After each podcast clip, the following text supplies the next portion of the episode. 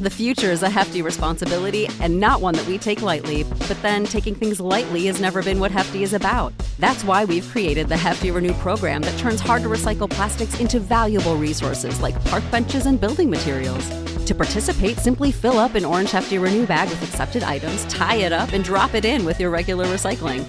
That's it, it's that easy. It's time to rethink recycling with Renew. Particular valued resources may vary by geography. More info available at heftyrenew.com.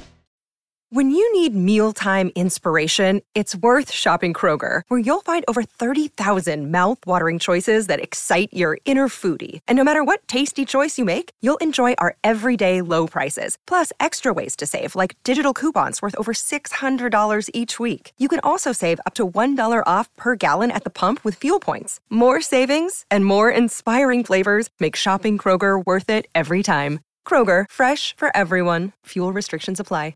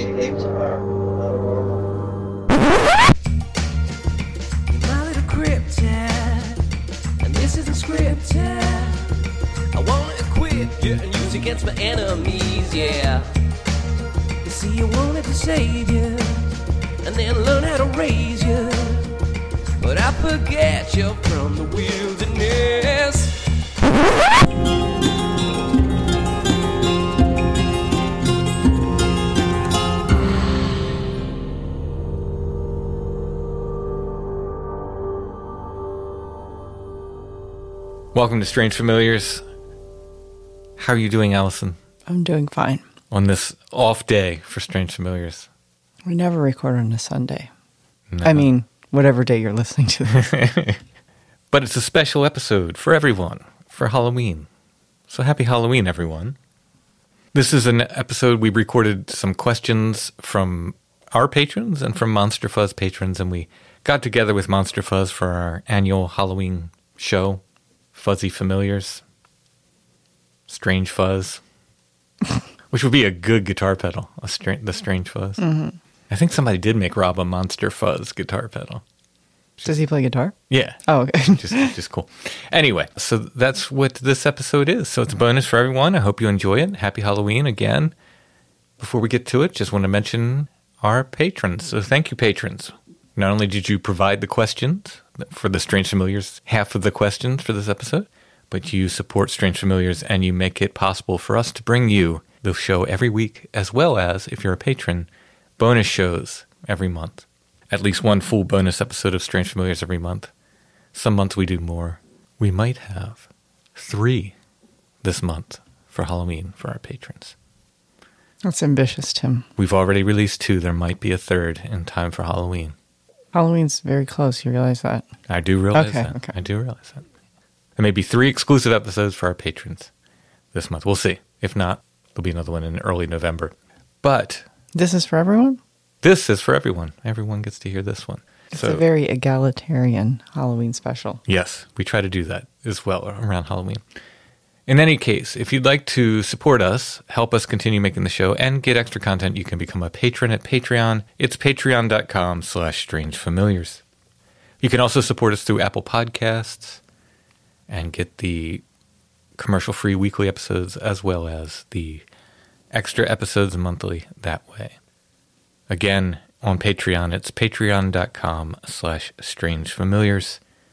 If you want to make a one time donation, there's also a paypal.me link in the show notes for every episode at strangefamiliars.com.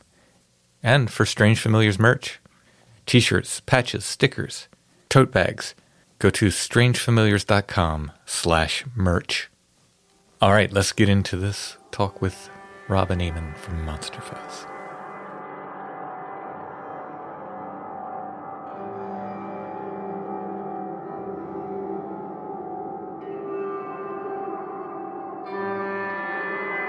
All right. So we have uh, Strange Familiars and Monster Fuzz here. We've got Alison. Say hello, Alison. Hi, everybody. Says we'll let the ladies go first. Yeah. what a gentleman. But uh, Monster Fuzz, Rob and Eamonn are here. What How you doing, guys? going on? How are Hello, you hello. Our annual Halloween get together. Can you believe that it's been, this is our third year doing this, by the way? Mm. Oh, nice. That's believe cool. That? Isn't that crazy? Yeah. Yeah, that's wild. It kind of it kind of seems like uh, it's only been like two, and then I, I was thinking about. I think I was talking to Eamonn about. it. I was like, "Has it been three? And it has been three. I think. Yeah, yeah, I think this is the third Yeah. year now. So it's, it's very Awesome. cool. Yeah, yeah, it's very cool. The third annual, third annual Yeah. Halloween get So, So we're answering plans, questions from listeners, and we we've got from uh, Strange Familiars patrons and from Monster Fuzz patrons, right? We've got questions. hmm Yeah, but we basically kind of figured that for today, um, we would just field some spooky questions, kind of um, see what people want us to answer. There's a, there's a lot of good stuff actually has come in, Tim. I was looking at some of the ones on your Discord, and there's uh, some some really interesting stuff there. Yeah, man, So got take- some good ones. Yeah, Got give us a go. So this is a fun one. So you have to imagine there's a battle royale. It's a cage match. and the question is, you got Bigfoot versus Mothman versus Flannel Man versus three gray aliens. Ooh, Oh, Who's going to win? a lot going on there. yeah. Um, Alison, what are you thinking? Well, I mean, the aliens have the numbers. Mm. They are. They Yeah, are, but they're little guys. yeah, quite weak looking. Yeah. Yeah, But do they have the tech? See, do, do the aliens have the tech and does Flannel Man have the axe, right? These are- yeah. Fla- And then Big Bigfoot has the, the brawn. This, Right. This is kind of like a sort of a WWF type tornado Tag- tournament or uh, whatever, you know, where you've got like Yes. the, those small guys who are agile. Mothman to me seems like the kind of dude he'll he'll sort of like a like a Japanese anime. He'll control your mind from a distance. But if you get Yeah, I in figured- close, yeah, like Bigfoot will do a spin and pile driver kind of a thing on him. I figured he'd fly up to the top of the Yeah. cage, the Mothman, and just kind of hang out, let everybody else, you know, Yeah. beat on each other for a while, and then he'd fly, sort of. fly just kind of flutter around the headlights for a while. By the way, this question is from Joseph on Discord. I'm using everybody's screen name because I didn't take the time to Yeah. do otherwise. And You're some right, people, Sam. I don't know their name in real life. I only know their screen name. So no one get offended. I'm using whatever your screen name was. Yeah, I- I'd say yeah. I think if you're talking Flannel Man can kind of be um, he's sort of spectral almost, right? Can be, certainly. Mm. So he might have the edge on some of them. Aliens are an unknown quantity. Also, Bigfoot we know is a real life kind of creature. In terms of Roughly. brawn, he like Bigfoot's definitely the, the strongest guy there. But you just don't know what aliens are packing, like you know. Right. Yeah. I mean, Bigfoot's hard to hurt, but there, you know, there, there have been actual, like, it wasn't at Skinwalker Ranch. I think it was at one of these other ranches where they had all this paranormal stuff happening where they saw like gray aliens with, with a Bigfoot Oh, and these people like came walking up to it and the gray alien like pushed a button and the Bigfoot fell over dead. and they said basically what the message was like, don't mess with us. Like, yeah. That's you I know, think. like- yeah. There, there was another story from uh, Skinwalker Ranch, wasn't there, where a portal opened up in the sky and a Bigfoot fell out of it and like landed on his face, and he was like, "That was really painful," and then just sort of scurried away. So I heard that story before. So if yeah, if the aliens are using tech like that and sort of portaling people We've around, we've the, the. Bigfoot on a helicopter story. That's right. He came down, So- took a lady's underwear Yeah, off the line, and then a- got it back in his helicopter and went away. Uh, arguably one of the greatest stories of modern times. right. a story that we read where Bigfoot was in the back of a helicopter and he kind of like SWAT team abseiled down into someone's garden and robbed her underwear. Yeah, and just went back. His into name was Arnold Layne. So I don't know if I was to put my money on it, I'm going with aliens just because they're an unknown quantity and they could do anything. That's what Yeah, I think I think they've got too much going on, like like mm. tech wise or with however they do what they do. Yeah, I think I'm gonna have to go with the the Grays. I I don't want them. I, I want Bigfoot to win, but I yeah. think I'm gonna have to go with the Grays. Maybe it'll be. Is anyone like, else imagining them in satin shorts? that'd be kind of cool. That's I can't get past it. I would like I like I imagine Bigfoot.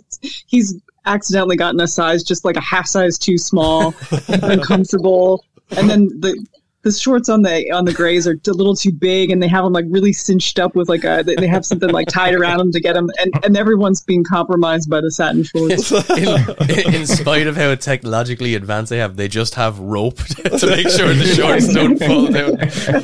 yeah, like Thai kickboxers kind of. That'd be kind of cool. Yeah. Well, that's We have not mastered look. the wrestling onesie. We've mastered interplanetary travel, but the onesie is uh, That that would true. us. You would imagine in a in a society or a civilization that far advanced, WWE pro wrestling probably never got to the lofty heights it did with us mere mortals. Can we get Strange Familiars kickboxing shorts, Tim? Oh, that'd perhaps. be pretty cool. I, I would definitely wear those. Yeah, same. They'd be like that kickboxer really let himself go. Tim actually has a pair of like red shiny shorts, which I refer to as those kind of shorts, and I will not allow him to wear them out of the house. They're, they're strictly an in the house kind of shorts. Yeah, we have me and Eamonn because we're big weebs, like we're into Japanese stuff. Uh, we bought these kind of um, drop Oh, the- crotch, kind of yeah. like uh, Japanese. They're like pants. samurai bushido type yeah, pants. and we were kind of discussing. Eamonn was like, "I'll wear them outside the house when I'm in Dublin, like, because no one knows Yeah, no me. one cares. But in my hometown, I'm not wearing them." I wore them once on the streets of Wexford, and it was I was it was like the scarlet letter. what has this man done? Yeah, it was it was awful. when I was in my twenties, I was trying to wear like tabby shoes. I was trying to make that, you know, like a fashion thing. And then it just did. Yeah. I ended up giving them to somebody else. I was like, yeah, this isn't going to work. small town like small town fashion is not the same as city fashion. Like, No, no. like there's a lot of people that I see that live in a city, and I'm like, you wouldn't last five No, minutes no. in Wexford walking up the town. Like, there's a great there's a great collection of memes, and I'll send them to you sometime uh, about people in Ireland trying to wear different clothes. And this woman tweeted, she was like, um. Thought I looked nice today in my red beret, and I was five minutes walking down the road, and someone called me Super Mario. so it's like it is pretty brutal. Um, you get stuff like that. I think I was wearing something like black and white one time, and people people just kept calling me Beetlejuice. So you know, it's um you can't really. Or if you wear a red and black stripy top, it's like Freddy Krueger, Dennis the Menace. yeah. I think my my Right, mom right. lived in New York for years, uh, and she, when she came back, she used to wear like a kind of a cowboy hat or some cowgirl hat, I suppose. Uh, but yeah, as soon as she came back, they were all like, "What the fuck is on your head?" Blah blah blah. Like the Irish people are just no chill. They're so so rude about it. Yeah, that they, they'll they'll shame. Yeah, it, it- it can get pretty bad. Yeah, we need them like lobsters trying to escape from a bucket. Here's one that I'll ask you as a little topical kind of question. Uh, they asked for the top three, but if each of us gives one, because I don't think there's that many of them.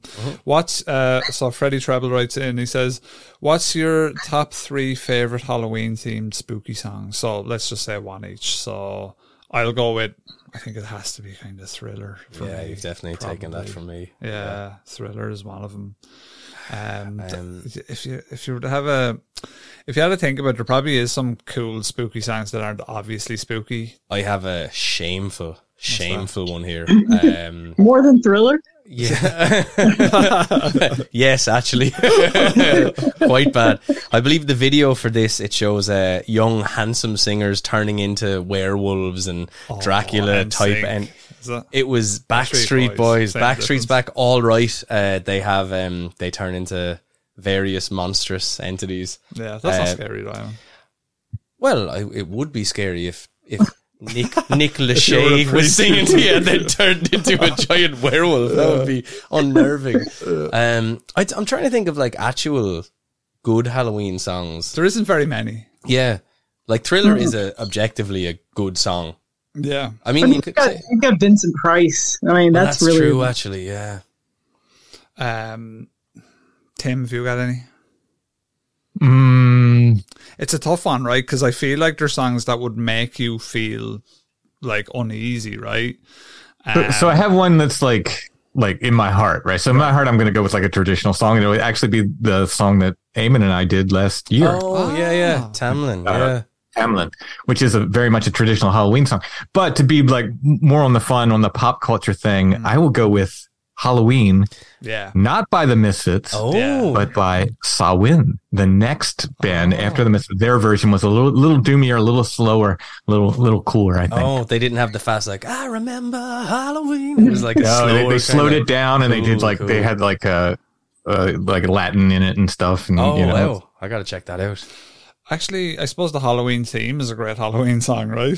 Yeah, From the movie? John Carpenter's Yeah. synth stuff. Yeah, I yeah. mean, I mean that's a and like, look, how is that? No one mentioned Monster Mash. Come on, guys. Yeah, or the I mean, Misfits are essentially just Monster Mash over and over again. yeah, no, but I, I feel like there's a lot of sad songs out there that I just am drawing blanks or like kind of spooky, eerie tunes that I'm. Um, there's a couple of songs that have that vibe, but they're not really scary. One would be like the Foggy Dew uh, when Sinead O'Connor Yeah. sings. Yeah. It- Oh, that- yeah, yeah, yeah. Yeah. I think it gives you maybe it's because the name of the song, or because I know when Conor McGregor was fighting, there was green mist Yeah, everywhere, yeah. so it kind of reminds you of you know the fog or something like that. Yeah. and it's yeah. Well, it's an anti-war song, so it does have like it is Mm. trying to portray a picture of. Um, It's the kind of thing you want played as loads of disembodied pirates, I suppose, ransack your, your village or whatever. Yeah. there's probably a few old sea shanties out there that are quite Ah, spooky be, yeah. as I'm tr- well. See, I'm trying to even video wise, a sca- like something that's a scary video because there's obviously like Thriller is a great Yeah, scary. it's Like just- when I saw that as a kid, it spooked me out. Yeah. Probably it could have just been Michael Jackson. Yeah, maybe that's I, what I knew. I knew. I was like, something's not right here. I was Danger, freaking out. All the alarm bells were. You were a small, a, a young boy. That was probably a wise decision. yeah, totally. But the funny thing was, like, I remember being a kid. It's such a such a strange time because, like, I don't know, being seven or eight or whatever, and people talking about how class Michael Jackson was. Like, I don't know if there's anything like that nowadays for No, kids. You know, because or was- just like Logan Ah, Paul or would be, something. yeah, maybe, yeah, but- them lads, yeah, they're for sure. They they'd be on that level for sure. Like Yeah, it's just yeah. yeah, I remember in the eighties, nineties, there was less to do and less That's spots true. for yeah. influence. And to be fair, Michael Jackson never tried to sell us twenty dollar bottles of soda or whatever. No, so no. it was no. good in that way, I suppose. he just put his giant statues in loads of different European countries, which was much more modest and kind of nice of him, you know. Uh, Tim, you got any questions there for us? um, well, Alison didn't give her song. Which? Oh well, um, I mean, Oh. I guess for the sort of on the on the nose like teenage thing, I guess I'll just go with Siouxsie's version of her song Halloween. I'll just go with that. But there was a film strip when we were kids that we would watch in elementary school. Like, um, I guess maybe that that technology is a little bit beyond. Like, you guys probably didn't have film strips. You're a little bit younger. Yeah, we did not really. Yeah. know. That was like the So- in the role. Yeah. There was Yeah, one with yeah. for hot like Halloween, which had like the dancing skeletons and the and the music in the background, and it Oh. Is this like it, was- kind of look like a Disney kind of a cartoon? yeah, yeah. I think Yeah, it might have been. this. been I remember seeing thing, this yeah. as a kid and thinking it was awesome. uh, I, Mhm. yeah, yeah, yeah. That's what I always think of because it would turn the lights down and then it would sing. They would sing this Halloween song, and I was like. "Oh yes, it's Yeah, almost here." I love that. Yeah, that's great. All right. So Tiger Jin from Patron, Patreon rather says, have you all ever heard of Flannel Man, Bunny Man, or these disembodied legs before Strange Familiars? To which I say, uh, Flannel Man, yes. Bunny Man, I can't recall. Maybe I heard of like the Bunny Man of Legend or, well, the one that made the news in the 70s around Washington, D.C. The bridge and all And- that. Yeah. Yeah, Disembodied Legs is a no, not before Strange Familiars. Because we're kind of yeah like i think the first time i seen any kind of bunny man in any sort of way was donnie darko probably right and that's Mm. not related at all to Yeah. that kind of thing Um, well, it's to be fair, it could have been inspired. Lou, like it doesn't. Yeah, follow that true. narrative or whatever. Yeah. But yeah, I believe the guy who created Donnie Darko said it was inspired by the the uh, the Bunny Man reports from uh, Virginia. Yeah, yeah. yeah. I think I think I might have known about definitely Flannel Man, disembodied legs. Well, see, in Ireland you have lots of weird stories that the the the ancients used to tell us about lads who'd get beheaded and the head would be rolling around town and stuff like that. So we probably Right, had yeah. stories, but um, I don't think anything as kind of that that sort of the disembodied legs seem like it's it's kind of like they're. Do you ever see like a shadow person kind of evaporate? I have not personally. I mean, yeah so so sort of like it always brings that to me like like when there's videos where you kind of see him dis disappear or whatever and uh it always that that the disembodied legs to me feel like they're kind of they're not it's not just like a a straight line that's cut if that makes sense. It's like they're sort of missed they're they're they're not quite in reality if that makes sense Mhm. I don't even know about the disembodied legs. I've never. It's like I've Bigfoot even- legs, but there's no Oh, Bigfoot okay. and stuff. Like Right. there's lots of little. I've never even heard anything about that. I don't think. Yeah, no, I definitely heard it on Strange Familiars Yeah. as well, but I think I might have. But definitely Flannel Man. That blew my mind when I was listening to one of your earlier episodes. Before I'd ever spoken to you, I was like, "Whoa!" Yeah, you're you're known for kind of popularizing flannel man, Tim. Yeah. Yeah, I think so. Well, I mean, we definitely didn't invent it. It was a term that I saw on the internet years before I ever started the podcast. But Oh, wow. yeah, I think we, we started talking about it and, and, uh, people started, you know, calling with their stories, which has been a Yeah. cool thing. been a yeah really cool thing. It's always like a, I always, it always gets me thinking because we've talked about this before about sort of entities manifesting as different things. Like, could potentially Flannel Man and the disembodied legs be the same thing Right. behind? right. you know, yeah. uh, I know Yeah. we've talked about it before as well. So I'm always really interested by that sort of stuff. And me and Rob get into the sort of physical Bigfoot versus the Yeah, I'm team physical. Never your mind team all this physical. Yeah, woo-woo I'm bullshit. team metaphysical. so yeah, we're, I'm I'm in the more I kind of if I have to commit to it, I think what I what I see about the other side of it is like it's it, when you kind of uh, attribute like a Bigfoot to kind of oh might be some kind of spirit, then I think you can it sort of blurs the lines with almost everything. Then you know you can say that everything everyone sees is that kind of thing. So I kind Mm. yeah, of, yeah. I think that's exactly where what I believe. Like, yeah, the- for the sure. No, no, you're yeah. right. But that's what I'm saying is like for me, that kind of takes some of the cryptids out of the conversation. Then when you Mm. Say yeah. that that's possible for It's- all of them, it's if you know true. what I'm saying. But You it kind is of have really- to draw a line somewhere. I think. Yeah, yeah. It's a real funny one because I know, like, my dad say might ask me about the podcast, and he's like, "Tell, like, what are you actually going on about?" And I'm like, "Okay." I'd be like, "So you know, you know, Bigfoot," and then I'd be like explaining how it's a metaphysical thing that manifests, and it's like, you know, the the jinn, dad. They, th- this is in the Islamic books of, and the, you know, the Lesser Key of Solomon, and he's just like, a, uh, he's just eventually, he's like. What? What happened to you? I thought you were so excited about having a child, and here, here I am, disappointed again.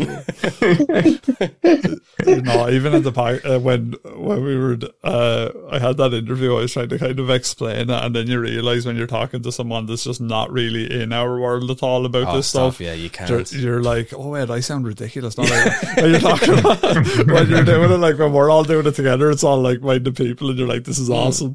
And then like, you're doing it with just an, an interview guy. You're like, oh, okay, yeah. I'm trying Just to. I'm out you. here trying to advocate for Chinese Bigfoot. All of a sudden, it's like, but he is real.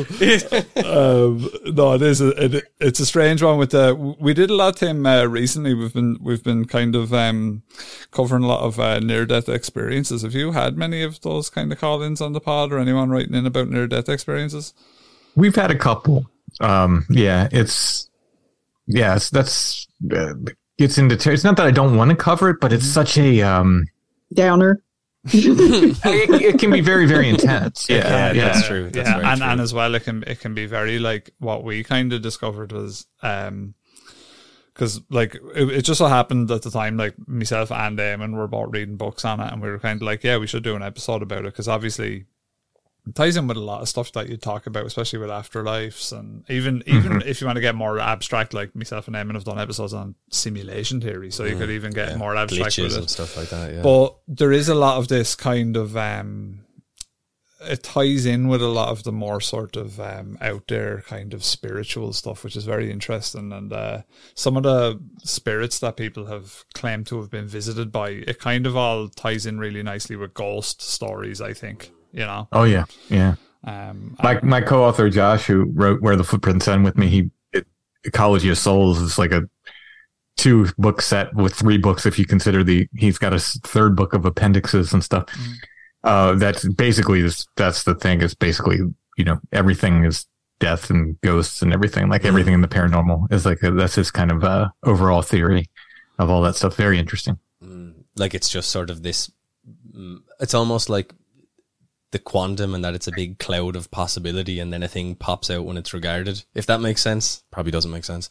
but like it's all these things exist in kind of a mesh, I suppose, and then they manifest as different things. Is that kind of? Am I reading? Yeah, that I mean that's kind of it, but I mean he he definitely ties it all to death. Like it's all it all has to do with and it's like Josh is a pretty you know looking at the two of us. I always say like who uh, b- between the two of us, no one would expect him to be the guy that, that knocks out uh, three books on death. Okay. Looking at like like it was just like pointing to me like, yeah, it's gonna be him. But no, like And and the fact that he loves fairies so much, you just don't see him and think, oh, that I bet that guy's really into fairies. yeah.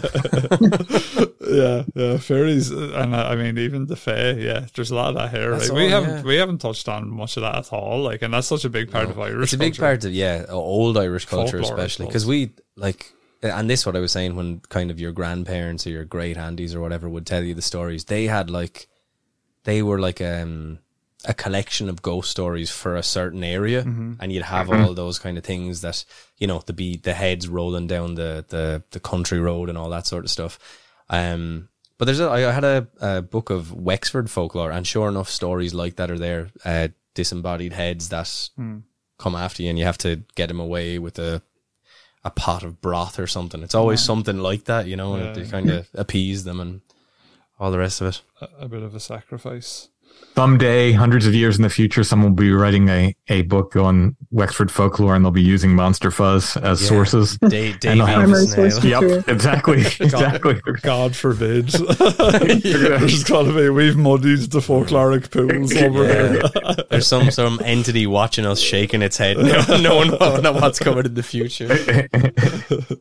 Uh, I can see the cover with the, the helicopter with the, the drop down ladder. Yeah, yeah, yeah. Bigfoot going, just having underwear in his hand. That'll be the cover. Bigfoot hovering above Yeah. Wexford Town. And yeah. I mean, say what you want about about Bigfoot. I, I never really took him for a pervert, so I'm I'm upset. I both think that story's brilliant, but it, it does sully the good name of Bigfoot. Are you- are I mean, a knuckle dragging big hairy beast. Is that not? Yeah, he doesn't understand on the complexity of underwear. Um, is it you next time, or is it me? It's you, I It's believe. me, right? Okay. So let's go. I won't ask this one. Save that one for last, just just in case we get in trouble. Um, did you guys watch Buffy the Vampire Slayer? Ooh, not much. Not, not much. I watched it a lot. Ali, did you watch Buffy?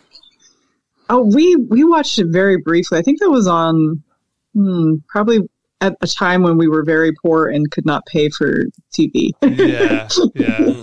Yeah, we had we uh, now to be fair, we never had the the cable channels or whatever here. I've always grown Yeah. up with the terrestrial channels, but Buffy was Yeah, on yeah. TV3 once a week as I was a 14 year old. Uh, and I made sure to watch every episode of Buffy. Uh, yeah, because or just the paranormal elements. Of course, to of course. We had an ad read, what, about a year and a half ago for some kind of like Buffy podcast. Remember that, Al? Yeah, Yeah, yeah, yeah, yeah, yeah. I wonder if they're still going strong. Oh, we had to pretend we had we knew what we were talking about. I, uh, I remember hearing that ad on different podcasts. I don't think I heard it on your guys' one. That's hilarious. Yeah. The Watchers or something it was called. Right? yes, yeah, something like that. Yeah, shout out to The watchers. Yeah, a no, rewatcher. A Yeah, that was it, the rewatcher, because Giles obviously was the watcher and he helped Buffy with, you know. Um, I read the comics for years after the show ended that I think they released another three seasons. Yeah. And I was like buying season eight in comic book and stuff. The reason I ask is our patron Bill Clinton's dick was asking, "What is your favorite That, that, episode?" that thing could tell its own stories.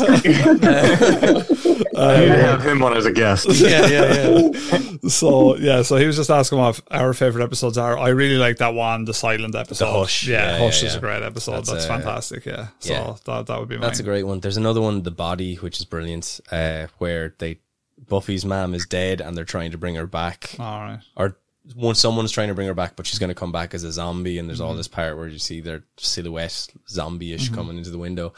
Um, but yeah, I think Hush is definitely the standout one. I believe they won uh, a Grammy or something for that.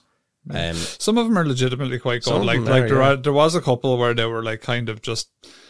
You know, like the Hush episode was Yeah. like, let's just try and make something that's a bit more really cool. out of the box than what you normally I think in Angel they did one where he like turned into a puppet All for an episode. Like they would have kind of fun with it. And uh, to be fair, X Files used to do stuff like that now and then as well. Uh, arguably, Buffy had. Well, you could say for X Files as well. I don't want to say bad episodes, but filler episodes. yeah. So you Yeah, yeah. yeah, you know, like twenty four episodes, but maybe only six of them were really strongly tied together, and the rest was kind of like a monster of the week. type thing. Um, Also, was I was paid to speak at an X Files convention. oh, Nice. class. Really, really nice convention. They like catered food, Awesome. and I've never seen an episode of the X Files. How did how did that uh, how did that speech go or the presentation? well, I was just talking about Bigfoot, so it was, it was fun. You're kind of yeah. You're kind of like me in that regard. I've only seen maybe three or four X Files episodes. I think. Yeah, I, haven't didn't. I never watched many. it like the full thing. I did see two episodes that come to mind. One was uh, the guy Tooms who could get through the. He could fit into narrow ventilation space, and then Oh. he'd eat someone's liver, and he was like four hundred years old or Oh something. yeah. Oh guy. yeah, that one was actually really, freaky. creepy. And there was one that they banned from TV. I believe it was called Home, and it was about the Neanderthal brothers. I don't know if that rings any bells. Oh, I don't think I saw that Yeah, one. I it's not a good idea to like it's it's it's deeply unsettling. Um, but they did they they they showed it once on Fox or whatever, and then it was banned for like a decade. Uh, but Wow. it's I mean, very very unsettling. Is it supposed to be playing off of like those movies like my uh, brother's keeper and stuff where the sort of incestuous Yeah, brothers live in like in a house together and just Yokels. Great documentary, by the way. Have, have you guys seen that documentary? I haven't seen Brother- it. No, Brothers Keeper. No, Oh, fantastic documentary. Really, really good. I watched put that on the some. I watched some. I don't know if you guys have seen the YouTube channel, the Soft White Underbelly. Um, oh, I've seen some things from that. Yeah, yeah, where they interview people Yeah. like like people who are like meth heads or like Yeah. yeah, like they just do documentaries about. So I think he went to. I think now Virginia. I'm not quite sure, or maybe it was Kentucky. Uh, could have been Kentucky, but uh, he went to a, a really rural area and um, he met with a family that was kind of literally like that. Super like, inbred, like, yeah, it was like a family of yokels, and uh, it was pretty grim. No, it was actually pretty grim. It was Yeah, yeah. like some of them were like kind of not really verbal and stuff like that, and um, right. So it's it's like generations of inbreeding kind Yeah. of thing. Yeah, Yikes. yeah. I, what I can't remember the name of them. I don't know if you guys will remember them. It's in the mountains in Appalachia. They'll have these trails that go up um, on either side of the road, and they're kind of like really rural when you go up these trails. Like, and people live on either side of these trails. You trails. can hear the banjos and stuff. Yeah, Yeah. Ding ding ding ding ding. And they're they're when I- living in like trailers that Yeah. don't have four sides to them. They just have three and maybe some plastic. Yeah. And yeah, Ah, it's, right, the, the amount of poverty, like uh, rural poverty in Appalachia, America, Mm-hmm. is like kind of unfathomable. But they're so remote Mhm. that it's not like going to like an inner city where you can see the poverty Yeah, yeah. for your own eyes. The, the people are in very remote pockets and and just kind of escape all social safety nets and um, God. So is it- knowledge of the wider world. right. when Kind I of like was learning living how near to the play, Amish.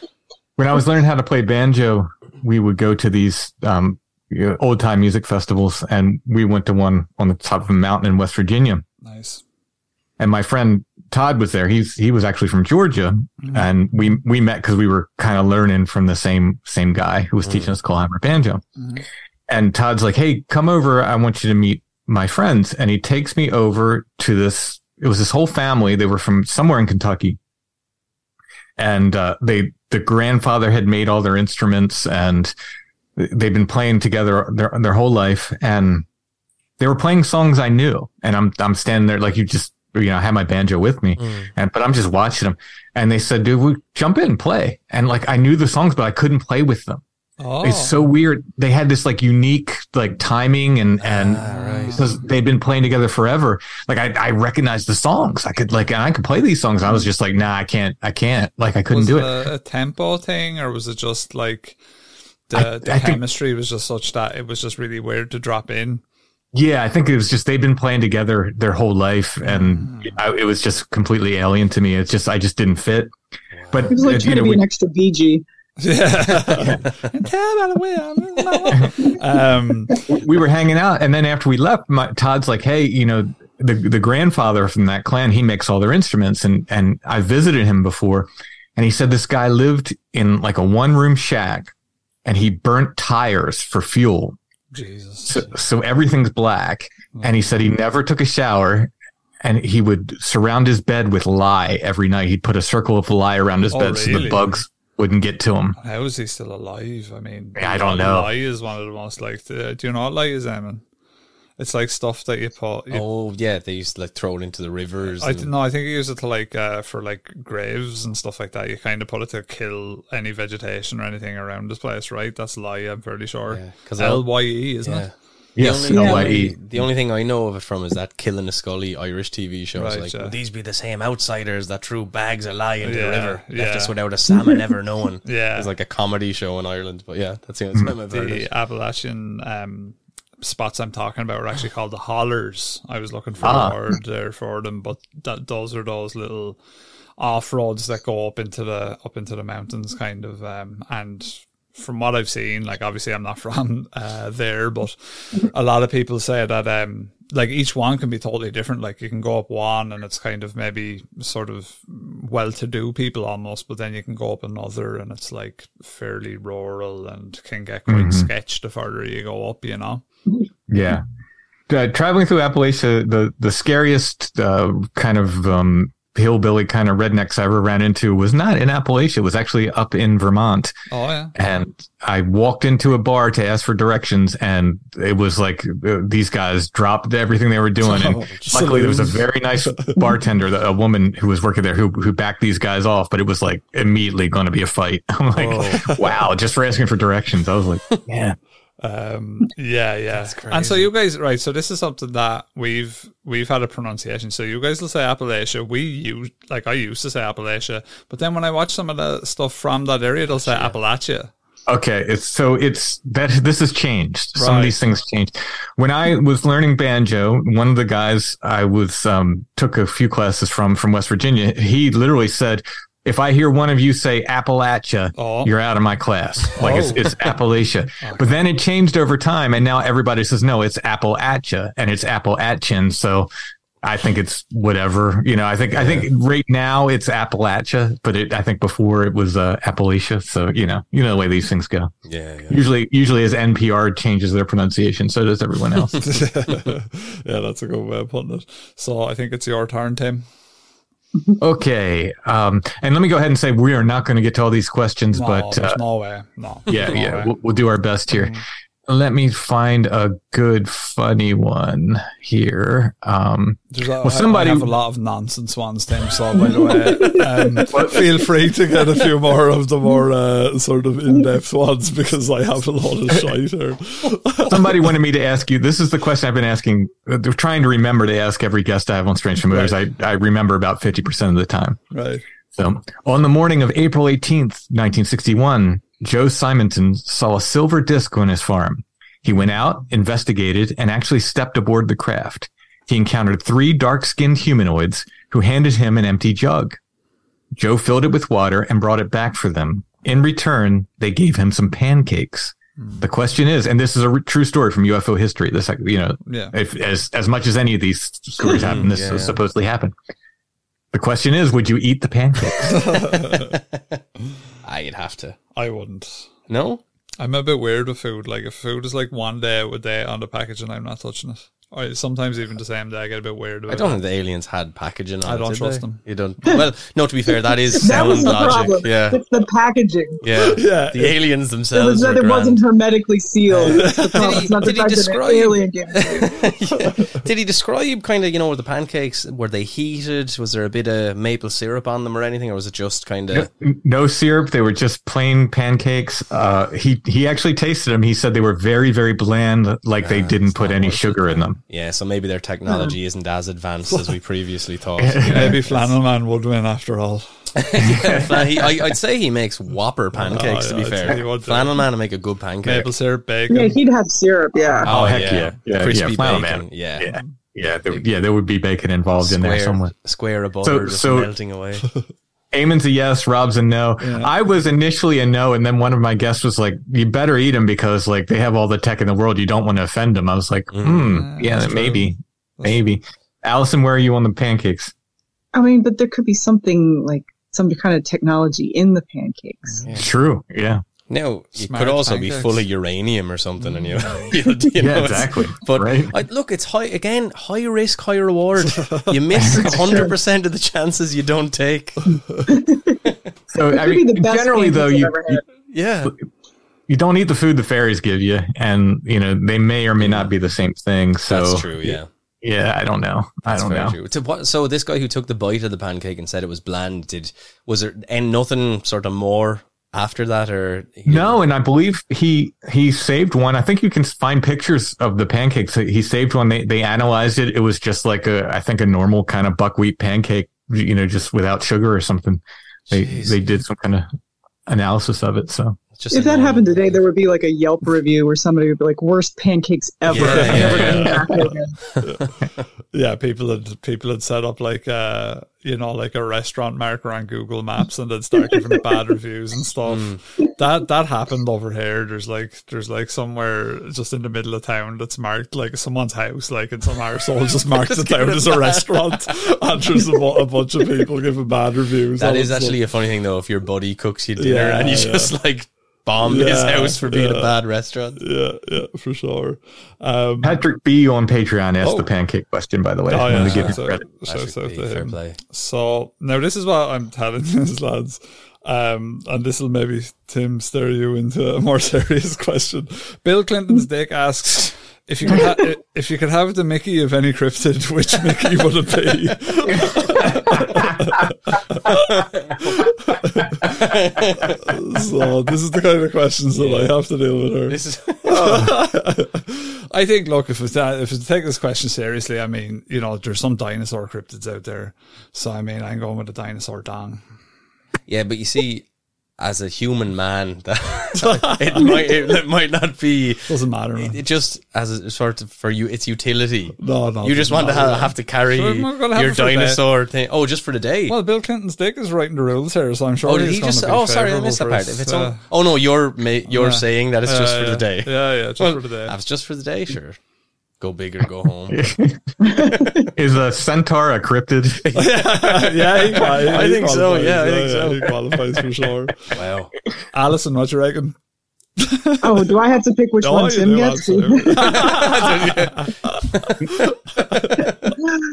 oh, I, I, Tim, just let it. Let, let's just put a little pin in here and just say that I have incredibly cruel things that I could say, but I'm just going to put a pin in here and just be, just say whichever one Tim chooses would be lovely. Um, and what about yourself? I'll take that as my anniversary present. Jeez, I don't know. Uh, I'm trying to think.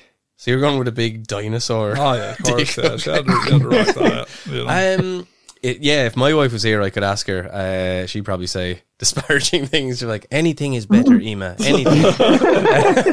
um, I don't know. I, I think Tim's onto something with the centaur, but uh, just for the sake, just for, I'll go for Bigfoot. oh, there you I'd go. say, yeah, of I'm- I'm- course. can you imagine the amount of washing it'd take? Because Bigfoot's known to stank Yeah, yeah. anyway. yeah. So Bigfoot's appendage is probably uh, quite a blow to the nostrils. now, do you know? Are they? Do they have this? Are they? I mean, I, I guess they're not circumcised. So, like, Oh, does yeah, no. Bigfoot? No, no. if Bigfoots are out there in the forest circumcising each other, that like upends everything we thought we knew. Where's the evidence? we haven't found any Bigfoot foreskins in the woods. Um, yeah, that's, I mean, if, if a foreskin falls in the woods and no one's there to to be fair, most Irish lads aren't circumcised. No, that that never that that uh, we're you do have something in common with Bigfoot. Yeah, yeah, that and a massive red bush. Yeah, probably. lordy, lordy. Turtlenecks for all. Steve Jobs. It's the Steve Jobs vibe. Um,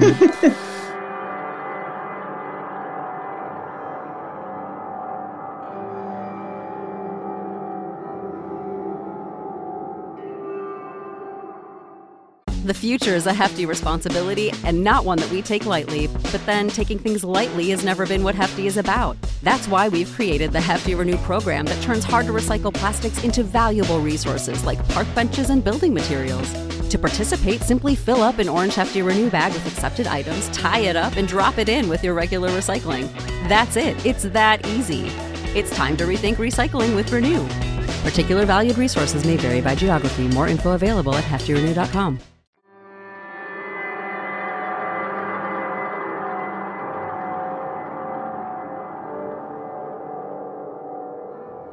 So, uh, Tim, uh, you answered that one, didn't you? So maybe maybe you can steer us out with a mire here with something a bit more here, credible. see. I really want. Can we just have a show where just Bill Clinton's dick just does the Scientific thing? questions, yeah, for Yeah. sure, for sure. We have Bill Bill Bill Clinton's dick's good. Another one of my favorite one is Phil Schneider's hand. is Yeah, another yeah. Patreon. Phil Schneider's have fingers. Phil Schneider's fingers. Yeah. Um, we have yeah a, a lot of our patrons because we read out the patrons on the episode. So a lot of the time you'll get like nonsense names just for the sake of that episode, you know.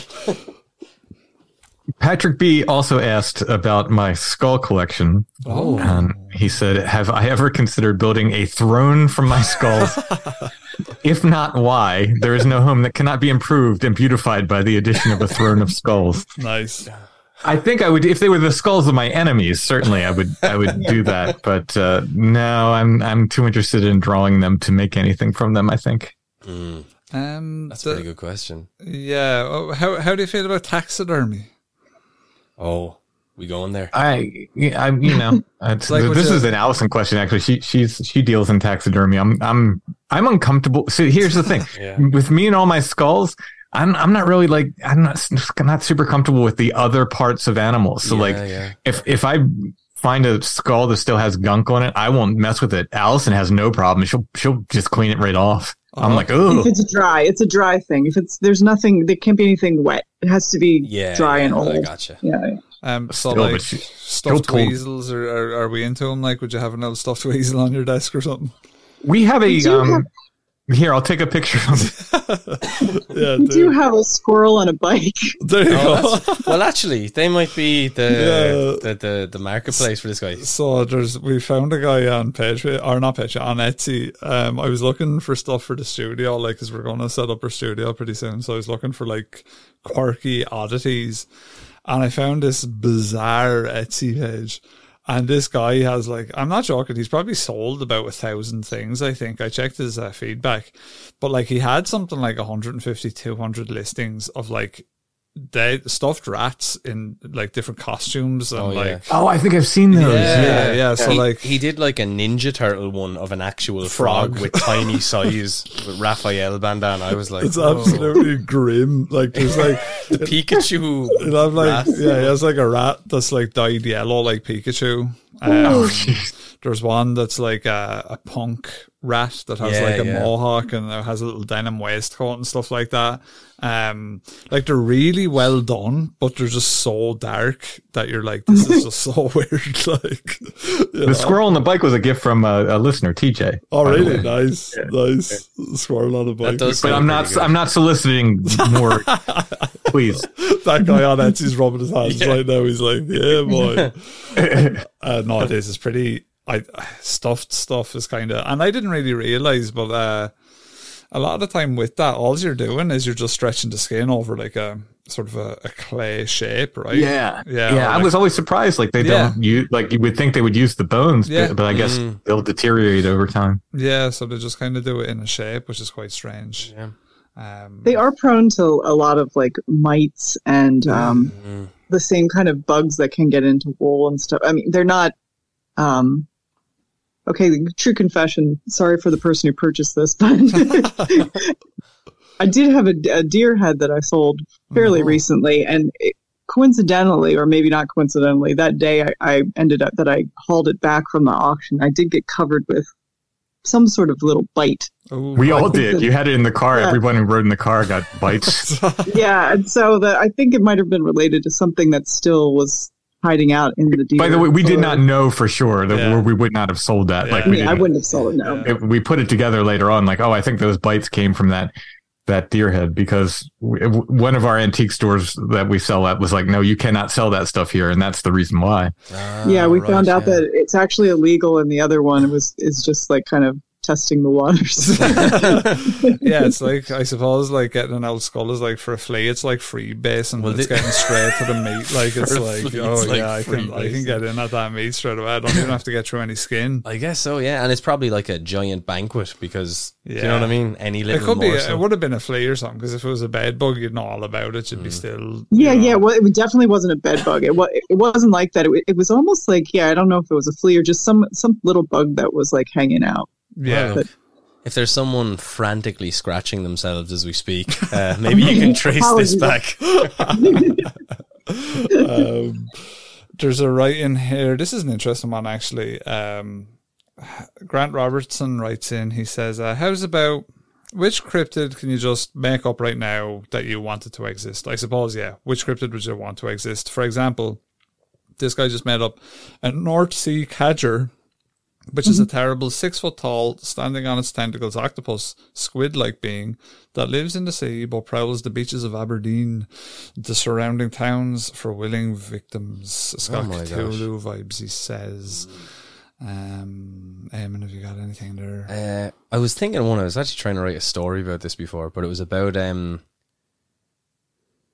The idea of it was that, and I think it must have been to do with the pandemic. But it's like you know there was those uh, people who are very viciously anti-mask or pro-mask and all that sort of stuff. So I think the idea of this story was that like there was some woman walking around with a mask and she was getting followed by a guy who was uh, being very vocal about like it's you know why you wearing a mask, blah blah blah.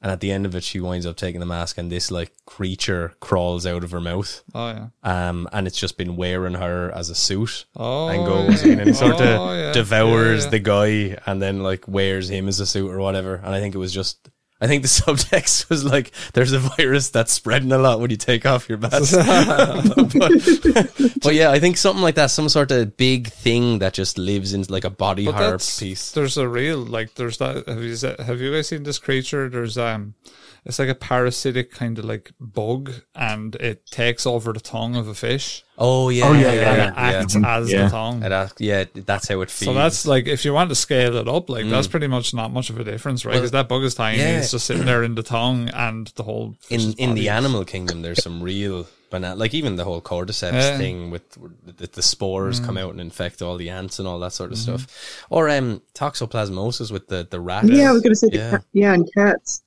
Scary There's a- yeah, There's a folkloric story about a, a guy who um oh what what the, which they call it? It's it's she's a witch but I'm trying to remember the name. Is she um and in any case the guy uh is uh, afraid his wife is a witch and he goes and he goes to the local you know wise person or whatever and they say like well you got to stay up and and see what she's doing. Mm.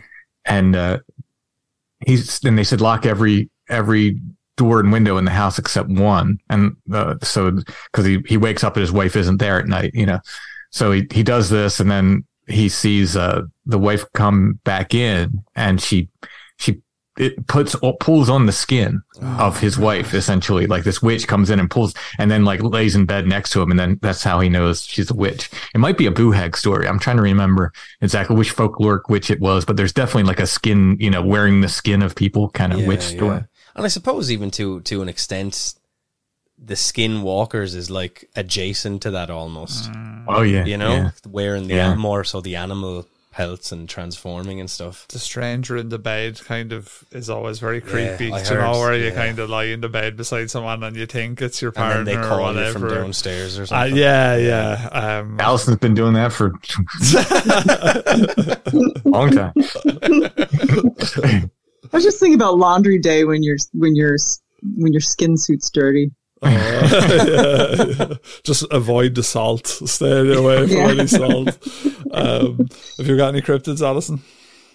Oh, I was just thinking of one like just based on someone who might actually live in our town. It would be someone who has an exotic animal and is wearing their pajamas at three o'clock in the afternoon and is using one of those like mobility scooters as a form of transportation. I thought he was in prison. Joe Exotic, like. I thought, I thought We have that- people in our town like that where we have kind of like a bingo where there's always someone who just has like a Yeah. macaw for no reason or like a big gigantic snake and they're just walking around town or they have like a mobility scooter and they're using it um, as a car. Yeah, there's to be fair, there's definitely like almost the things that are most likely. We've talked about Davy the Snail, and the people, the people in the town who who are sort of barely human. Yeah. They're like they're just about to turn. you know? They're in that liminal state. yeah, exactly. Yeah, I think. Uh, did I get you for the, the yours, Tim? If you got a cryptid, Well, I'm going to modify 2 So I, I, I'm going to say dog man, except it's Nice. not like a scary wolf creature. It's actually like a, pet dog man, Oh, That's actually Very- adorable. very loyal and friendly, and, and and you know much more of a, a dog man or Mothman, except instead of like the bat wing thing, it's actually just a big moth with like the furry antenna and stuff. Because I'm I'm a big fan of moths. I that like moths. That's actually legitimately scary for me because like moths, I'm not, I'm not, I'm not a jumpy or kind of. um uh, There's not really many insects that kind of um spook me. Moths are right on the the threshold of Right. it all. I don't like big moths. Like So you don't like Really? Mothra from like Godzilla? They give me the willies. I don't know what it is about them. Oh, they're so like they, like they can't moths, hurt. I don't. Well, I I don't know about where you. I know in North America, there's no moth that can hurt you. Yeah, oh no, So- for sure. oh no, there's like, no in Ireland. There's literally no animal that can Yeah. hurt you. Like Well, maybe, fuck you up. Like, yeah, but like there's nothing. We don't have Yeah. like cougars or No. things. You know, you just have to Mm-hmm. keep your wits. A wasp is the thing that's most commonly associated with pain over here. I love them. I like. I, I think they look all cool, but when they're, I think it's more of their movement pattern, or maybe it's the fact that they're kind of dusty. Uh, you you buy a lot of expensive. I don't like furry insects. No, but you buy a lot of expensive clothes as well. I think there's Yeah, something get away Like, yeah, you're like, don't be eating my Supreme ass hoodie, clothes. Kanye West products. um, no, I don't. I don't know what it is about moths. Yeah, it's. Uh, I think it is a fl- flying thing. Like I know people who were kind of uh, weirded out by birds, right? For that reason, because it's like uh, the fluttering around close to them kind of weird, weirds them out. Um, But even butterflies, I'm a bit weirded out by. Butterflies, a little really? bit. Yeah, Yeah, they're so nice, Like though. I, like I'm fine with them. Like Yeah. I'm not. It's not like um, like I have friends that won't go near spiders. Like Yeah, like yeah, they're yeah. terrified of spiders. Uh, it's nothing like that where I'm like, oh, I can't be near him. But uh, yeah, there is something. A One bit of, one of my buddies had that. He's afraid of spiders, but he never admits to being afraid of them. He just goes, "I'm not afraid of them. I just hate them." Me with raccoons after the raccoon attack. I, was like, Yeah, true, true, I'm true. I'm neutral on raccoons. that means I don't have to like them, but I don't hate them. I'm neutral. Do you actually have? There's one for you. Is, um, do you actually have any kind of things like that that you're kind of creeped out or afraid of? Like spiders? Assassin bugs. assassin Oh, bugs. it's an now I need to bug. look Yeah, up I gotta get the assassin phone. They have they have the wheel on the back, like the wheel of death on the back of them. That is that part of what Tim? I'm not sure. Is that the part that's painful? No, I think it's just to, to make them look badass. Oh, they just they have like a, like a saw blade on their back. Yeah, they look gross. Look a look a wheel bug. It's it, yeah. yeah, This- They have like a their whole head is basically a, a needle they can jam into, and they they shoot they, they essentially shoot acid into you, and then then you know that's how they dissolve their prey. So like these guys on YouTube that'll let like anything sting them, they'll you know like bullet Ah, ants and yeah, yeah, yeah. and and uh, the murder hornets and stuff. They won't touch these bugs Ah. because it's not a sting. Is th- this is a it, a nasty wound that they will give you, and uh, a lot of times it takes months to heal. and those guys are in America, yeah. Oh yeah, they're out back. Oh, wow. Yeah, we yeah. There was one on um our back porch like last week. Yeah, they're Ah. very common. The thing, they won't mess with you. The, the the biggest worry is like I for a while I had a job playing banjo on a train nice. What and uh, like an old like an old steam train, Mhm. And they would have the windows open and they would f- sometimes they'd fly in and they get in your hair and if you start like flicking at it and you don't realize it's Yeah, a, go a, you. a wheel bug and you know that you might get bitten that way. But unless you pick one up and really like like you don't want to pick one up, no. but it, otherwise you're, they're not going to bug you. It's not like Mm. they- you know like uh, like yellow jackets and hornets and stuff get kind of shitty towards the end of the summer because they know they're Yeah. dying off. Like I, I don't think wheel bugs are the same way. Yeah, I don't think. Yeah, other aside from that, no, I'm not really I bothered. don't. I don't think insects and stuff like that don't really bother me. I will say the one thing that I've seen that makes me uneasy. I've never seen one in real life, thanks be to God. But the camel spider, I think, Oh, yeah, is a a big- disgusting. Oh, and those weird- things are wicked. They're Yeah, they're so gnarly looking. And even they like. to- Have you ever seen how they eat things? They don't have the venom. So like a lot of the spiders, they'll bite you, puts the venom inside the body, and that sort of dissolves all the insides, and they basically suck uh, all the nutrients or whatever they need from from their prey. The camel spider just eats you with these two little pincery teeth. Like there's no venom. It's just so gnarly looking, especially when they zoom up close on it. And then Yeah, yeah, it looks like predator or something. yeah, it really does. And then I can't sleep anymore. And it's just, it's not great, you know? yeah, I'm, I am glad we do not have those. They're so disgusting looking, though. Yeah, the Yeah, they're- bigger the they're- spider gets, the more spooky they get. I think I will say that much. Yeah, I think that's fair. Yeah, they do give me the But the camel spider, I think the problem with that is like it doesn't really have like tarantulas are big and hairy, Mm-hmm. and there's kind of a, a I, I guess you could make an argument for some kind of cuteness Mm. there. Uh, but the camel spider doesn't seem to have a lot. Like the hair is fine and Yeah. see through and just Yeah, they're they're yeah. they're disturbing looking. Yeah, even as I'm talking about them, I'm, I'm feeling my body he's- he's rejects getting the the words. Like there. I'm not liking this. Um, yeah, no, So no, no venomous spiders there. Like no, no. No, really. no. no. There's the false widow, which kind of looks like a black widow, but it it um it isn't as potent. I think its bite can be a little bit kind of whatever, but like no, there's hmm. nothing really. There's actually nothing in Ireland that's going to really give you a bad time. Like uh, we uh, we don't even have rabies in Ireland. And, wow, I'm moving there. Yeah, we well, we do have ticks. We do have ticks. We do have Lyme.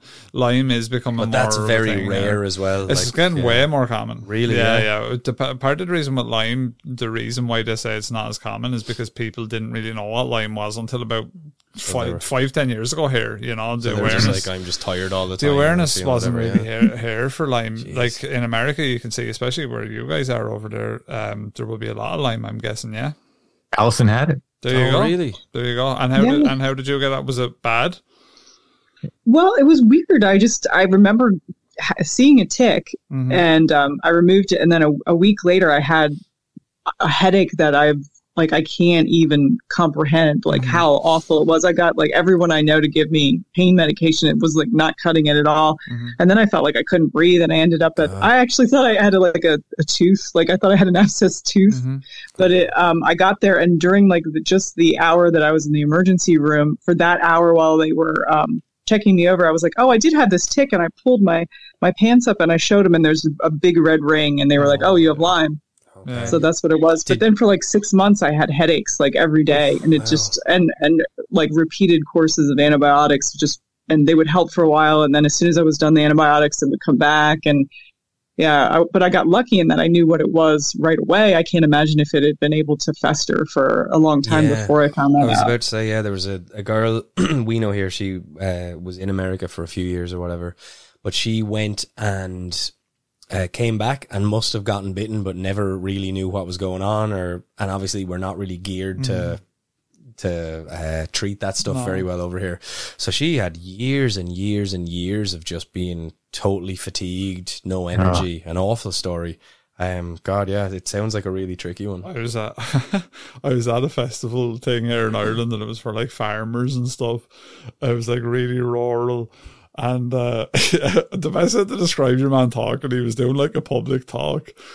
And he was like this old Irish farmer, but like I don't want to say he was pro Lyme disease, but it was almost like he was advocating for it. He was like, sure, when we were young, we'd be out in the fields and there'd be how many ticks would be biting us and we were fine and there was no problem. It's everyone nowadays, they're not outside enough and that's why they're getting it and stuff like this. But it's like, nah, I don't, I think, I think Lyme is just, it, it, you might get bit by a hundred ticks and not get it, but it's that one tick that's carrying Lyme, right? Mm.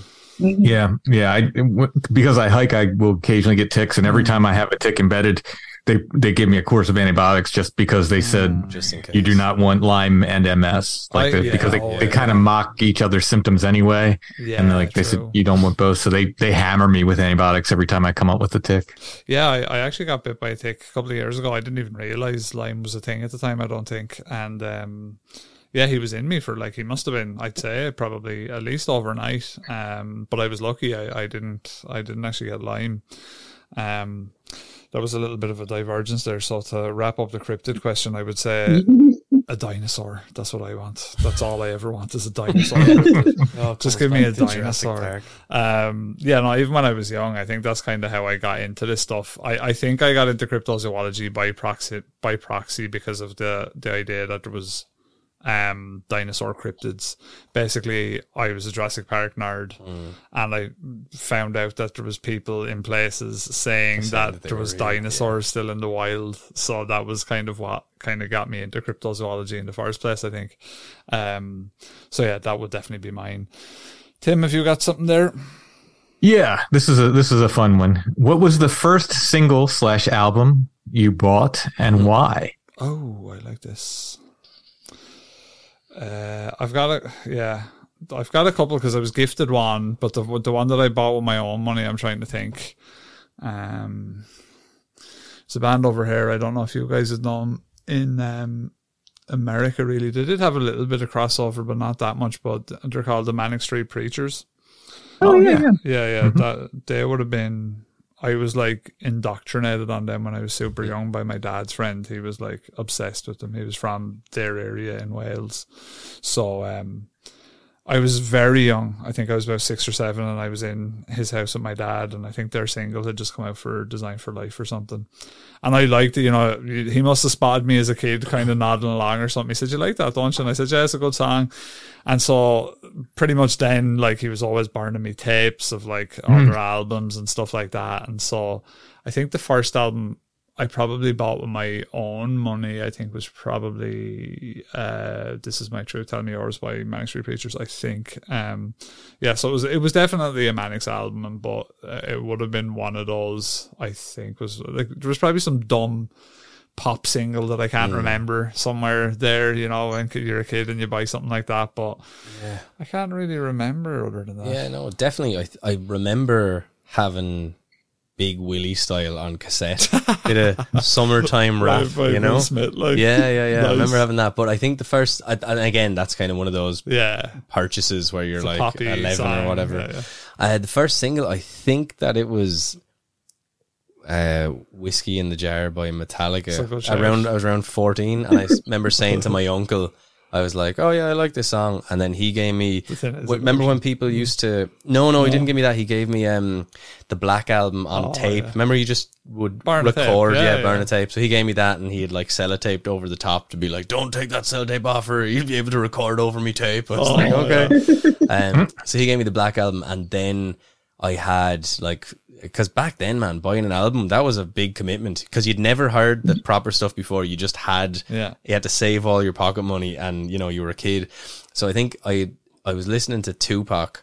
Or I'd heard some Tupac and I'd still liked Metallica and I was like, I don't know where to buy the Tupac album or the Metallica album. And I was telling my dad one day, I was like, I don't know what album to buy and blah blah. And he's like, he's like, this man Tuppence or Tupac or whatever his name is. He's like, would he be saying, you know, MF for this and F that? And, and I was like, oh yeah, there'd be a lot of that. He goes, I'd say your mother would be happier now if you got the Metallica album. So uh, because of that, my first album then was, uh, I think it was like Reload by Metallica. Okay. So Wow. So uh, before we get Alison's answer, what was the reaction to Metallica doing an Irish song with Whiskey in the Jar I'll be honest over with you, there? we probably we, we really like the tune, but uh, honestly, for just just our age group, actually, I have a funny story about it. I went to see Metallica live, so me and Eamonn were very big into Metallica, and um, they um came to tour Ireland, or would have been around the reload this is the of RDS that when album. they didn't, yeah. And they didn't play whiskey in the Yeah, jar. the whole crowd everyone was, like, screaming up. for it, yeah. Now, Oh, I, wow. I wasn't there. I went to the next tour, which was the following year, and they had learned um, to do a live. So at the end, they played Whiskey in the Jar, and everyone went absolutely Yeah. crazy. Um, I think what it is is right. The Thin Lizzy version is fantastic, and then obviously it's a traditional song as well.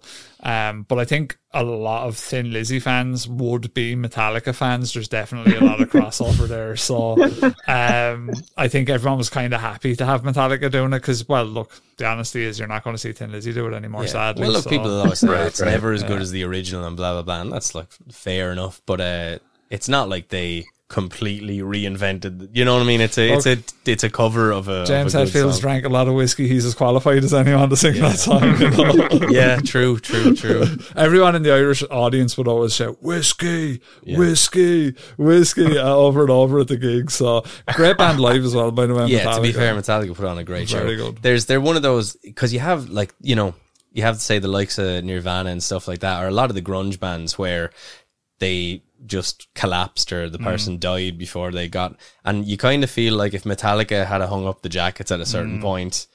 You know, it's just they keep releasing stuff, and you're like, "Oof, I- Not I- sure about that one, lads. No, I think they're putting, they're putting out muck, but like I think their tours are fantastic. Oh, they've they're one of the always been a best. great touring like, I think yeah, they're one to of the be best fair. touring bands. I, I think without them, like uh, there'd be a lot of bored metalheads. You know, I think they're just one of them, mm, the best kind of all rounders for a show. Like, and again, like you said, there's I, I wouldn't have been much of a fan of their later stuff, but their earlier stuff is fantastic. Oh yeah, I yeah, yeah. mean, You can't argue. with- Trailblazers, you know. Yeah. That's all. That's all. You I'll listen to on that. Master of Puppets now, and you can't help but Ah, get no, of involved. course. Like, Yeah, yeah, you know, Um, Tim, what was your first single? Let Alison go while I think. Right. Alison will surely remember hers. the the embarrassing first like 45 kind of thing Well, that I bought do, with well, my you own can money. do, you can do the embarrassing and then the cool one as well. Okay, okay, okay. That'll redeem me a little bit. Okay, so the, the embarrassing one was uh, "Material Girl" by Madonna, That's a shame. yeah, yeah. That is a shame. Is that the one where she does? No, it's not. Uh, where um, she pretends to be uh, Marilyn Monroe, and she's Yeah. um, yeah. which which is the So one? that- so she does a rap in.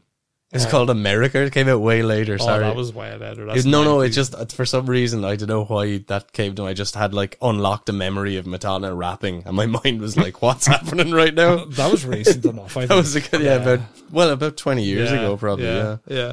it's no more embarrassing than like when Debbie Harry did it. in Yeah. the- when she did Rapture in the late 70s. That's that's really embarrassing. Yeah. Yeah. But it was early days. It was early days. We didn't know how rap was going to That's true. So. It would, it would, it is like you know the rappers and and and the kind of gangster rap community. They really it was something that white people saw and they're like, I think we can do this. It's just talking. Then you realize really quick, oh no, No. oh no, this isn't for us at all. I have made a terrible mistake. Yeah, this doesn't sound cool like I thought it would at all. So what's your cool one, Alison? Then Oh, well, this, well, I'm trying to think. Well, then we, then I probably went to kind of like um, Depeche Mode and Duran Duran, and then nice. Bit of Violator, nice. maybe was it?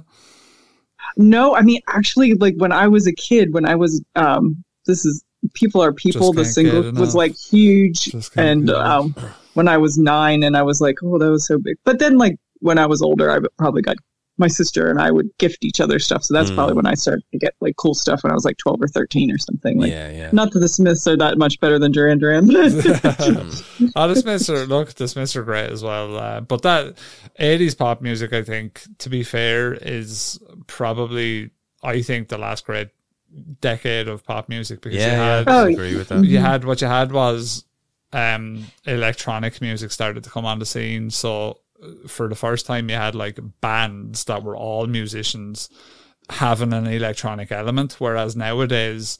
I can start uh, an electronic band with not really much musical knowledge or like um, functionality as a band. So you just had these really tight units like Ultravox and stuff.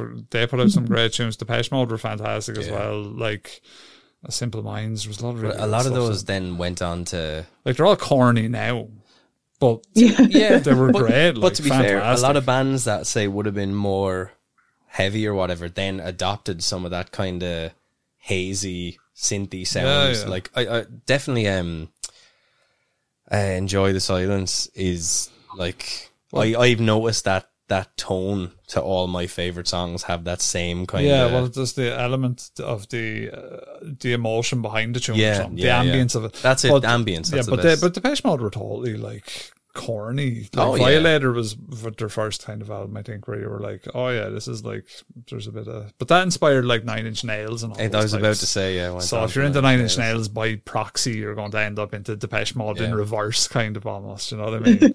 so it is. It's like they're so related. As a matter of fact, I don't know if you guys have ever seen Trent Reznor's like before Nine Inch Nails became famous. Like the oh yeah, his, yeah. his he's a new and it's funny and his family owns like a, a heating company so like Right. uh, there's there are Reznor heaters around all the, all the Oh, place Serious? Wow. Mhm. Yeah, cool, interesting. He yeah. did have the build on him of a lad who could haul radiators Yeah, around the place. It was just the long dark hair through you, but he Yeah, had the build of a lad hauling radiators. Above, above dude.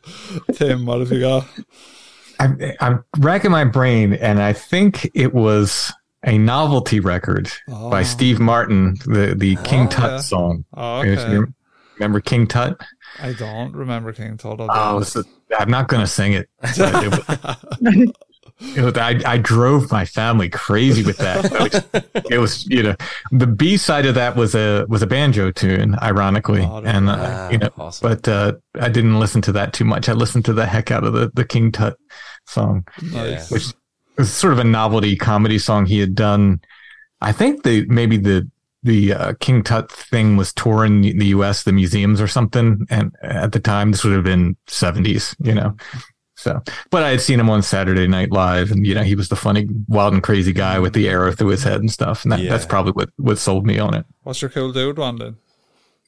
Oh, I can't remember because see, I'm the youngest of six, so I had Ah, older yeah, brothers who had You all were this cool music. Yeah, yeah, yeah. yeah. Yeah. and I could just go take it will from there. Um, I do. I remember buying stuff that, like, even though my brother, like, next oldest to me, was like uh, ostensibly into heavy metal, what he called heavy metal, which was really just hard rock. Yeah. And I started buying like real heavy metal. Like I remember I got the Celtic Frost album, Right. and I was playing it, and he's like.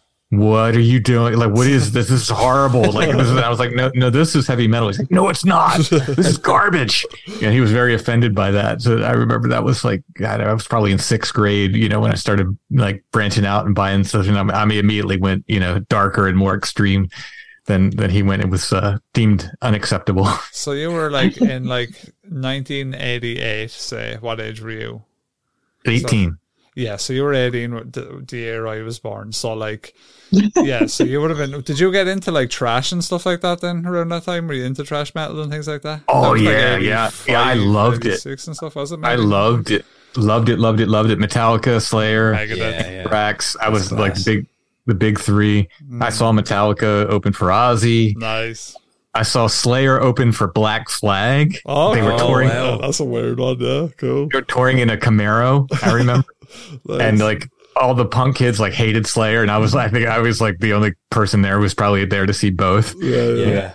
Um, uh, yeah, so I yeah I saw uh, Exodus open for Suicidal Nice. Tendencies. So, you know, so I, yeah, I, I was way into that stuff. Same, yeah. I think it was uh, it was definitely all that stuff for me when I became a teenager. I got big into the It metal. was it was funny though that all like because I remember back when we started buying out. I think everyone gets like proper into music if they're gonna by about fourteen. You know, maybe a few a few years prior or or or, uh, or or after. But um, I know I used to work in like a kitchen, so I'd just be washing the dishes on the weekend when I was like fourteen, and you would earn enough money for two days' work to buy one album Yeah, because it was like 20 pounds or whatever. And you would just have to go to like the rock section or the metal section and just base your purchase off the cover and just be like, okay, like all in. Oh yeah, yeah. Um, but I got really lucky with the second album I ever got was um, Neon Ballroom by Silverchair, which they, they were kind of like, they were kids who started touring really young. They were kind of Nirvana esque sounding, but they were only 14. But it was a great, uh, like, it still hands stands up as a really good album. But, uh, then you got less lucky other times. you know, I remember buying Coal Chamber and being like, what, yeah. what Well- even is this? Well, we were kids in the new metal era, so like you can imagine the amount of shite we Oh, had to wade shovelware. through. we were just getting shovelware, yeah. Um, right. So, uh, how are we doing for time? Do we have Tim? Do you have one more question? We'll do there. Yeah, let's see. Let's see here. Um, there's so many, and I'm sorry to everybody who's um, we're not Maybe getting we could question. do like an extra one Yeah. that's just boring us. yeah, yeah. Gary B asked the question about the singles and albums. By the way, um, let's see.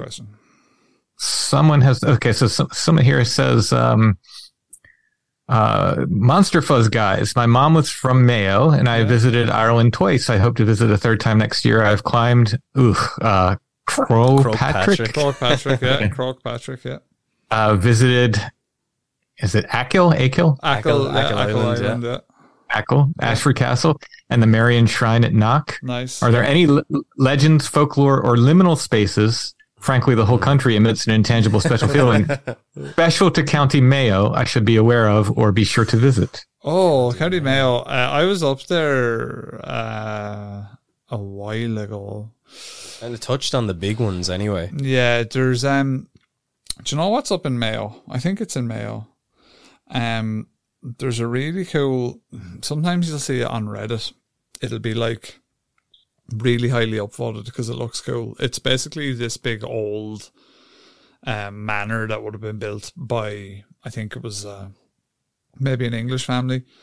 And um, I'm talking probably, well, I don't even know, a long time ago, a couple of hundred years back anyway. And um, it's basically surrounded by trees. So you have this canopy of trees, and it's a top down picture of this big mansion in the middle of the woods. And it looks like there's no road to it or anything. There is a road, but it's just this cool, isolated, and um, abandoned place. Uh, I don't think it has a roof or anything anymore. There, I think there's a little bit of folklore tied to that, but it's more. Well, actually, there's more just interest in history. I think there's a lot of stuff from like. Um, I think the IRA might have burned it down because it was it had had English owners and stuff like that at the time. Classic IRA move. Yeah, classic IRA vin- vintage IRA move textbook. Um, Is it Moore Hall? it could be that. That yeah. looks like what you're talking Yeah, about. Yeah, yeah, I, just seen it here. It has no. Yeah, that's it. Yeah, Yeah, it's it's worth seeing. I definitely go. It also has near there. I don't know if that um, writer in has ever played Resident Evil, but there's that there's a lake right alongside that that looks like something out Resident Evil as well. It's really spooky, uh, and it's in the middle of nowhere. When you're driving to get there, there's like. Like I, I don't know if you guys have heard that about Ireland, but like in a lot of rural places, like there you'll see little shrines to Mary on the side of the road. So you'll have like um basically like a Like little, little grottos. a grotto, Yeah, yeah, with like um maybe uh some artifacts and pictures and things like that. Um, Here's funnily enough that you said that place. This is actually there's folklore tied to this. See, So go. folklore has it that the original founder, wine and brandy merchant George Moore, was told that the site he had chosen to build his home on at Muckloon Hill was unlucky and perhaps even cursed. Mm. Shortly after construction, George suffered a stroke which left him blind. His son John then died following injuries sustained while in custody for alleged activity relating to the Irish rebellion. So there's the IRA.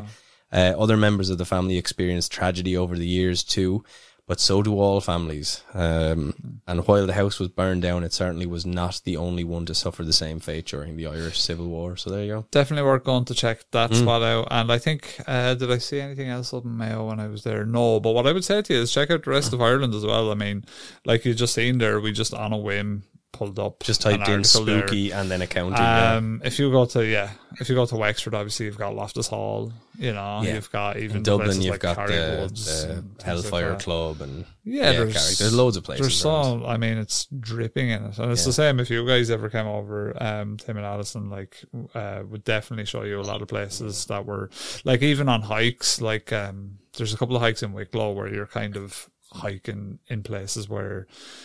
Irish Republicans would have been hiding in the trees And, and and living up in the mountains and then coming down to kind of raid um the uh, English plantations and things like that. And then you know? you go back further, even the Vikings Yeah, and all the the stuff that Vikings, happened there. I'd say you can't throw a stone around this place without hitting something haunted. yeah, yeah.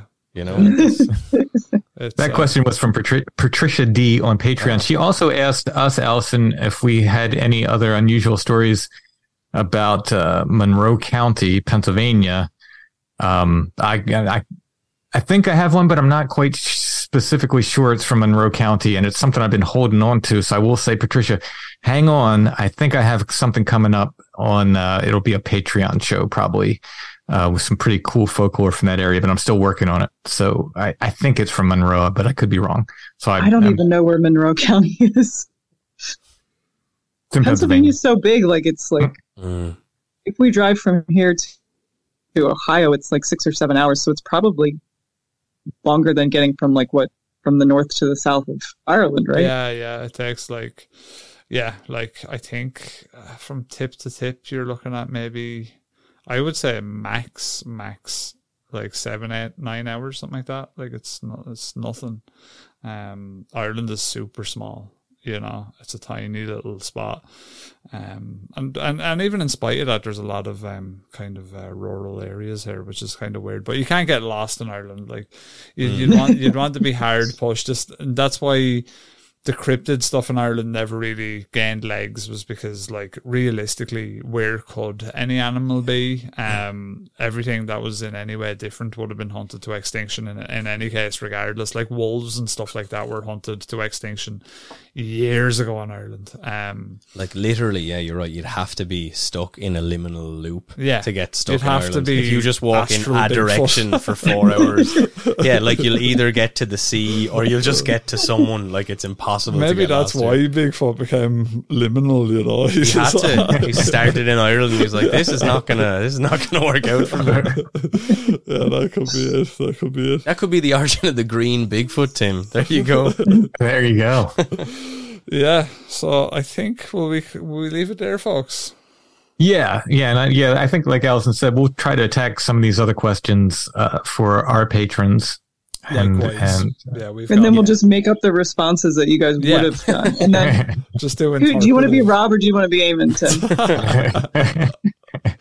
I want to be Eamonn's wife. Oh yeah, yeah. That's, then just just demand really expensive fridges, and you're you're pretty much there. um, and yeah I had a I had a Brazilian uh, art teacher, and she used to call me Timote. Timote. The uh, the way like the way they say stuff makes you just want to give him a hug immediately. Like no matter what, it's just like, no, he is the um. Who is the one that says the traffic? It's like the lollipop man. Oh, the lollipop. Very silly. Very trosha. You're like, ah, Jesus, Paula. I've looked out. I've looked out. Um, what was I going to say? Yeah, we um we should do something at Christmas. I think, folks. That sounds good. Yeah, But, but it's a plan. yeah, Yes, yeah. yes. We'll, we'll we'll get some. I think we did we did Christmas last year, didn't we?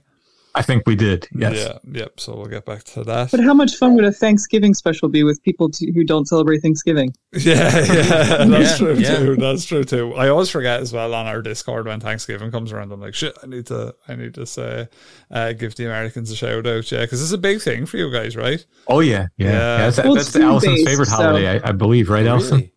Yeah, because it's food based. Like Yeah, there's, yeah, that there's makes now sense. like people don't have to argue about their religion or the Mm, politics. true. Like everyone just likes to eat. True. I mean, there's the colonization factor, which is sad, but It's at this point, it's such an American. Yeah, it's such an American, a modern American Mm. holiday to just eat and be Yeah. slovenly. Yeah, it's no, it's a, it's a cool one for sure. I like Black Friday. Look, that's made its way over here, you know. So we're Oh, and they, Cyber they have, one yeah, day. they have the they do all the Black Friday stuff here now. Um, I don't think Ireland's taking it to the extremes just yet. Well, they're getting, they're getting pretty. lads- I mean, lads almost every shop has Iron digs at each yeah, other. Like, uh, no, but I mean they're not queuing up overnight no. for for well, the some people. So- uh, yeah, last year there was people queuing up overnight in uh, Grafton Street because there's like things. one TV Yeah, that's yeah. half price. Well, they or mark whatever. them up now, like so. the, right now, TV prices have been marked up.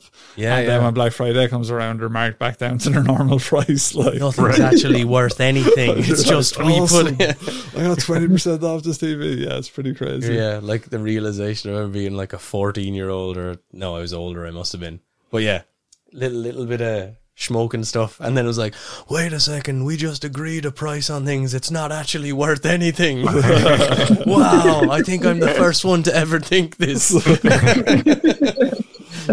Money is a faith-based system.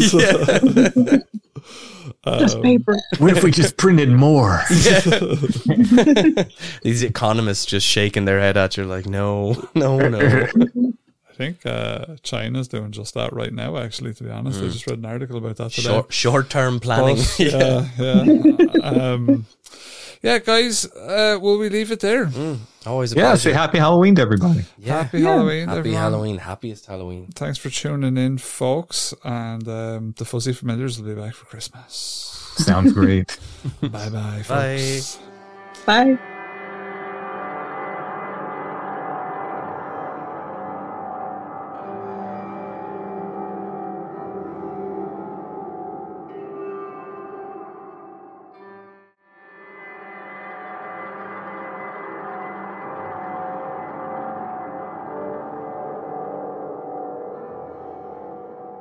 Okay, thanks for listening, everybody. Once again, happy Halloween. Will there be more questions if you are a patron? Yes, we have more questions. We were sent a lot more questions than we got to with Robin and Eamonn. We tend to get chatty. Yeah, and we kind of chose the, a little bit more lighthearted questions for them. Mm. Things are going to get a little deeper, and we'll have more questions for patrons. So stay tuned for that, patrons. Again, if you want to hear that and all of our other patron shows, patreon.com slash strange familiars. Thanks for listening, everybody. We'll be back soon with more.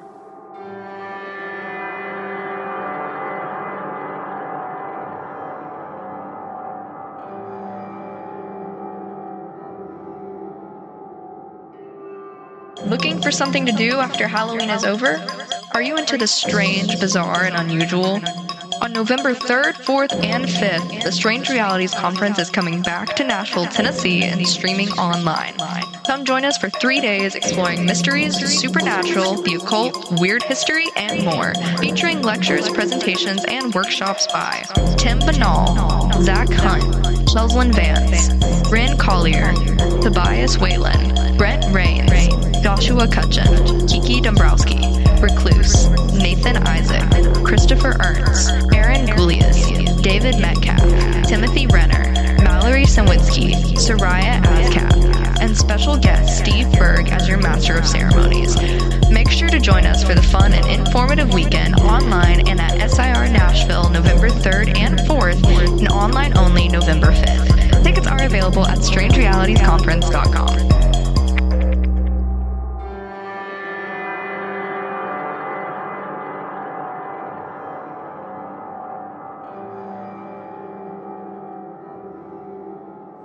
Strange Familiars is a production of Dark Holler Arts. Intro and background music is by Stone Breath. If you want to hear more or purchase music, you can go to stonebreath.bandcamp.com. Strange Familiars is on Facebook for those old people out there who use Facebook like us. Facebook.com slash strange familiars. What were you going to say? I don't really even really use Facebook. It's because you're young. You're not old like like me. no, I was just gonna say I really I, you just update my MySpace and my uh, Friendster. Mm. We are on Instagram at Strange Familiars, one word, no underscores, and on the web you can find us all the time at strangefamiliars.com.